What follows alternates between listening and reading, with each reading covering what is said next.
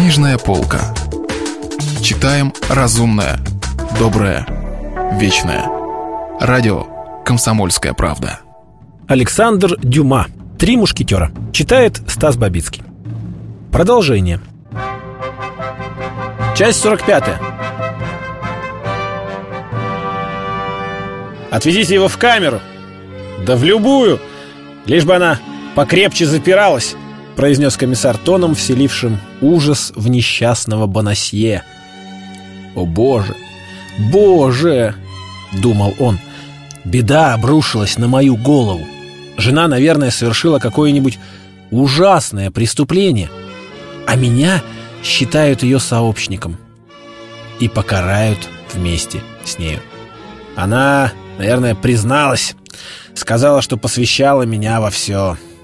Женщины ведь такие слабые создания. В камеру. В первую попавшуюся. Ну, конечно. Ночь коротка, а завтра колесо. Виселица. О, Боже, сжалься надо мною. Не обращая ни малейшего внимания на жалобные сетования господина Бонасье, сетования, к которым они, впрочем, давно должны были привыкнуть, караульные подхватили арестанта с двух сторон под руки и уволокли в камеру. Комиссар поспешно принялся строчить какое-то письмо. Писарь в ожидании стоял подле него. Бонасье в ту ночь не сомкнул глаз. Не потому, что камера его была особенно неудобна, но страшная тревога не позволяла галантерейщику уснуть. Всю ночь он просидел на скамеечке, вздрагивая при малейшем звуке. И когда первые лучи солнца скользнули сквозь решетку окна, ему показалось, что само солнце приняло траурный оттенок. Вдруг господин Бонасье услышал, как отодвигается засов, и даже подскочил от ужаса. Он решил, что за ним пришли, чтобы отвезти на эшафот. Поэтому, когда в дверях вместо палача появился вчерашний комиссар со своим писарем, Панасье готов был броситься им на шею. «Ваше дело, милейший, крайне запуталось со вчерашнего дня», — сказал комиссар. «И я советую сказать правду.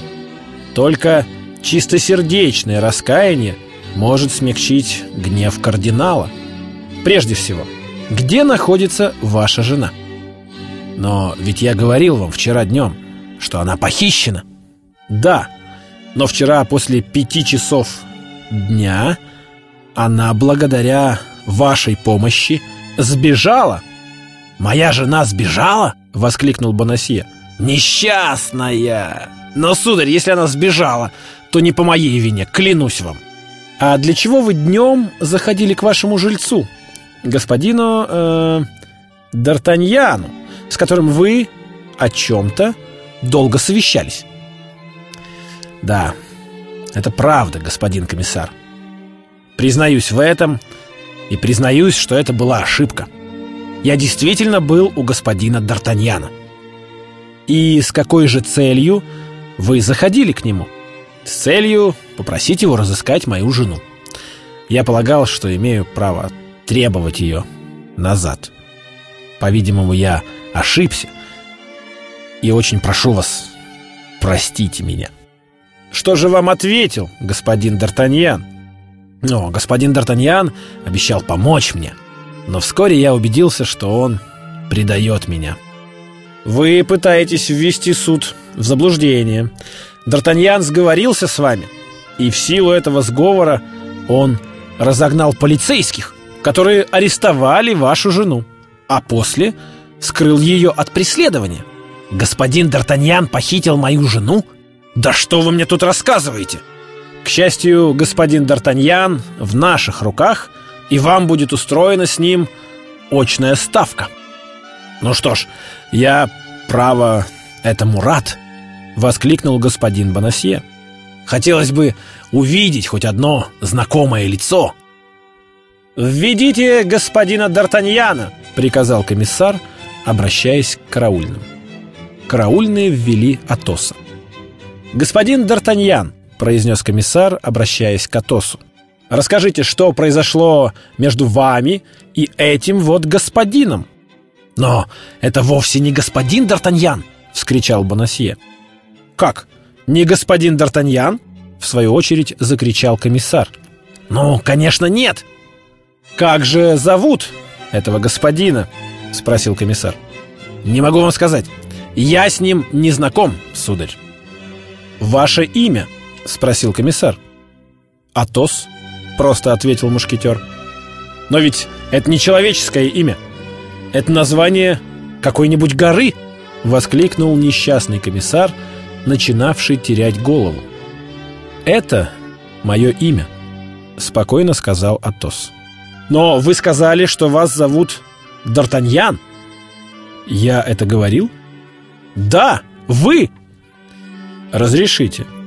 Меня спросили, вы господин Д'Артаньян?» На что я ответил, «Вы так полагаете?» Стражники закричали, что они в этом уверены. Я не стал спорить с ними. Кроме того, ведь я мог и ошибиться. «Сударь, вы оскорбляете достоинство суда. Вы господин Д'Артаньян. Вот видите, вы снова это утверждаете». «Но, господин комиссар!» — вскричал Бонасье. «Уверяю вас, тут нет и не может быть никакого сомнения. Господин Д'Артаньян — мой жилец. И, следовательно, хоть он и не платит мне за квартиру, или, может быть, именно поэтому, я-то должен его знать. Господин Д'Артаньян — молодой человек, лет 19-20, не более. А этому господину по меньшей мере 30. Господин Д'Артаньян состоит в гвардейской роте господина Дезессара. А этот господин — мушкетер из роты господина де Тревиля. Поглядите на его одежду, господин комиссар. Поглядите на одежду. Правильно, пробормотал комиссар. Это, черт возьми, правильно. В эту минуту распахнулась дверь, и гонец, которого ввел один из надзирателей Бастилии, передал комиссару какое-то письмо.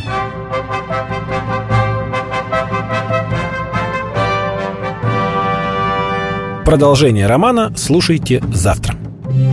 Если вы пропустили главу любимого произведения или хотите послушать книгу целиком, добро пожаловать к нам на сайт kp.ru слэш радио раздел «Книжная полка».